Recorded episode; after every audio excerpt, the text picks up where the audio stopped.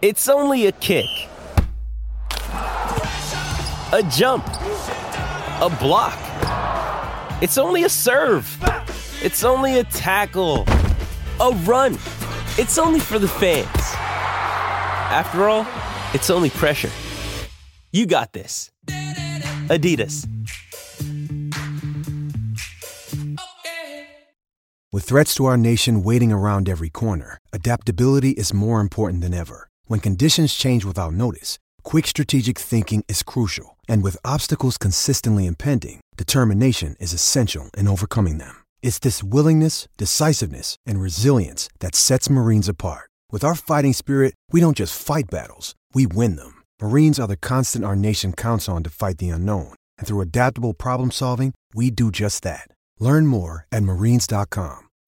When you need mealtime inspiration, it's worth shopping Kroger, where you'll find over 30,000 mouthwatering choices that excite your inner foodie. And no matter what tasty choice you make, you'll enjoy our everyday low prices, plus extra ways to save, like digital coupons worth over $600 each week. You can also save up to $1 off per gallon at the pump with fuel points. More savings and more inspiring flavors make shopping Kroger worth it every time. Kroger, fresh for everyone. Fuel restrictions apply. Another day is here, and you're ready for it. What to wear? Check. Breakfast, lunch, and dinner? Check. Planning for what's next and how to save for it? That's where Bank of America can help. For your financial to-dos, Bank of America has experts ready to help get you closer to your goals. Get started at one of our local financial centers or 24-7 in our mobile banking app. Find a location near you at bankofamerica.com slash talk to us. What would you like the power to do? Mobile banking requires downloading the app and is only available for select devices. Message and data rates may apply. Bank of America and a member FDIC. Hello and welcome to today's episode of Frozen Marlin.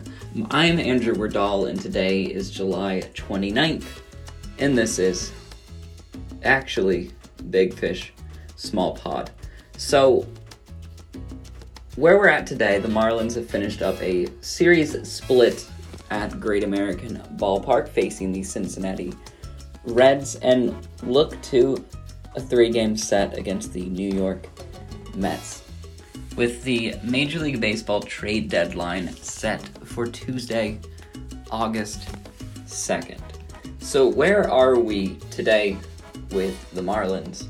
Um, I don't know where we are today with the Marlins. I'm myself really feeling that Frozen Marlin title. Uh, a little bit scrambled, a little bit like lost for how I feel about this team. All the talk is uh, all really dramatic. Um, the the talk of Pablo Lopez possibly being traded, the talk of the Marlins making everyone but Sandy available in talks, uh, the talk that the Dodgers and Astros have given some calls to the Marlins about Garrett Cooper.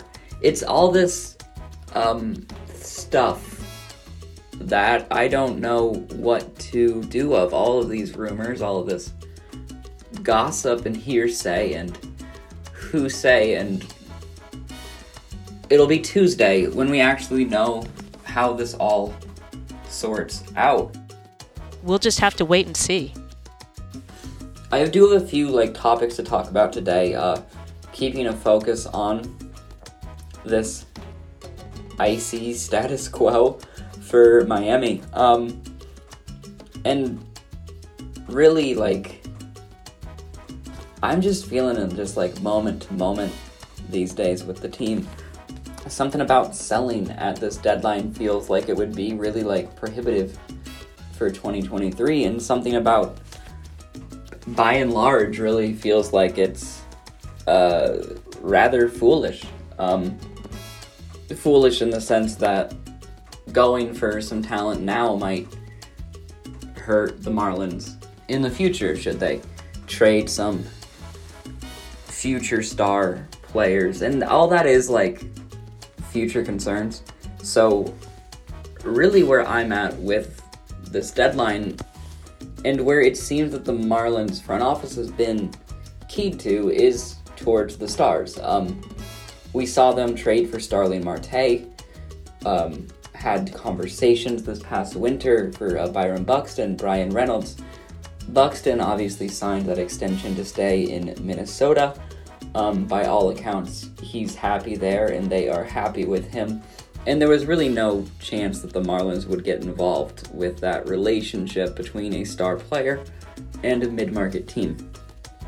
Bryan Reynolds, on the other hand, just seemed to be a trade that just couldn't come to fruition. Um, for whatever reason there, perhaps the Marlins were a little bit too stringent on the prospects they were willing to part with. Maybe the Pirates were asking for just simply too much. And Bryan Reynolds isn't quite that like upper echelon of star player in Major League Baseball. Think like your uh, Juan Soto and Shohei Ohtani, who have both been talked about as possible possible like trades happening between now and Tuesday.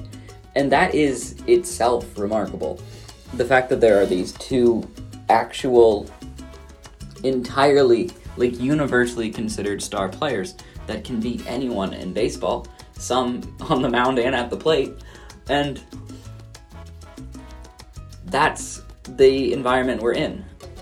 Personally, I take that to mean that this is a great time to buy.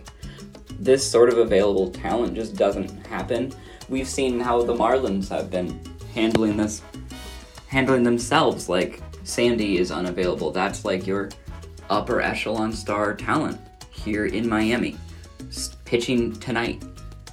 And prior to the season, we heard talk of like Eury, Eury Perez being a untouchable prospect, being that he has the sort of potential to reach that height. Um, I'm not literally talking about the man's stature, but in the sense he does seem like someone that could supersede even Sandy. That's all like future projection and tea leaf reading. It's not like a guarantee that he'll reach that point, but he's certainly earned top status amongst Marlins prospects. And it seems like a great deadline to be buying. Like the fact that the Angels and the Nationals have made these players available to even the extent that they already have made them available is kind of absurd.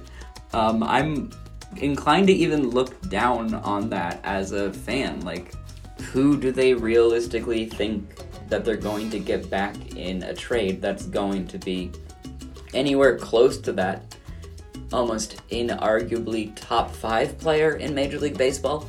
Let's say that applies to Soto and Ohtani. And the talk is that like the Angels are looking for like a team's top four prospects. And that does for the Marlins mean something like Perez and Kahlil and Salas and Max Meyer. It's, certainly like a substantial total, but the talk with all of these prospects is that they are probably going to be good players in baseball. And sometimes just like probably going to be good isn't nearly as solid of talk as what you get when you're actually there. Like, there's even a chance that, like, in this theoretical universe where the Marlins trade for Juan Soto and they give up Eury Perez for it, that eventually Perez comes up and is amazing for the Washington Nationals. But there's also reality that like Juan Soto might just continue to be amazing for the Marlins. Like, do you think that Eury Perez is going to be like too good to face Juan Soto, or will there always be this like catch-up game being played with the younger player looking to his senior? Like I've said, where I'm at with this Marlins team is that it is like a frozen moment. I, I feel like on ice as a fan, waiting for whatever happens next uh, with no real clue for what that is. And honestly, credit to the Marlins FO for keeping all this pretty tightly secret. Like, absolutely credit where it is due. But ultimately, what I'm hoping for myself at this deadline is that the team does buy more than it sells. And I expect something of a real, like, scramble of that. Like, in my mind, I'm imagining this Marlins team scouting furiously the farm system of rival teams while also looking to target some major league talent of their own. And that, like, operationally must be just a huge workload just getting scouts to all of these games and being on top of the latest information to actually make the right choices to make sure you don't get like a blundery end of a deal if you trade Pablo Lopez for three prospects that end up to be major league players like what we saw in the return for the Christian Yelich trade. The only way to really avoid that is is for trading for like sure things, and there's very seldomly a sure thing out there. Um, this Marlins team has over the past like few years been in something of like a stubborn climb as an organization, trading like Starling Marte for Jesus Luzardo, still like keeping up with talent and hoping to extend that over a longer period of time to provide like a sustainable base of well, I keep saying talent for this roster.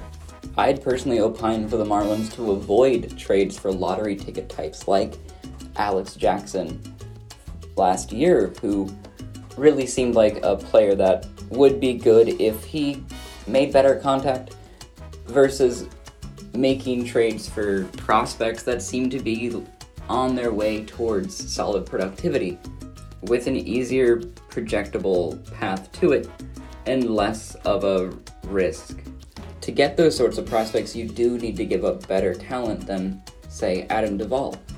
We're probably talking Garrett Cooper, Pablo Lopez, as players that would return those more solid prospects.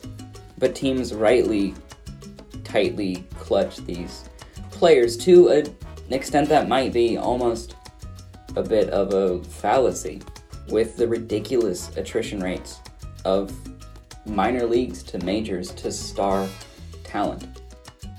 I'm mostly in the dark as for what these teams are asking for exactly, so I can't quite say that a Marlins trade for a top talent wouldn't be an absolute disaster with what they're asking for. I'm just of the opinion that this Marlins team has been a bit frozen of late, and tonight's start with Sandy penciling in that ace feels like there's a lot more conviction behind it. And that's what we need more from this team. So for now, I've been Andrew Werdal. Today, again, July 29th, Marlins face the Met at loanDepot tonight at 6:40 p.m. And who knows what's going to happen these next few days. So stay tuned to Fish Stripes for all that. We'll have you covered pregame about an hour before the 6:40 start on YouTube. And for the podcast, I'll be back with you on Wednesday. And we're certain to have more content before then, so stay tuned.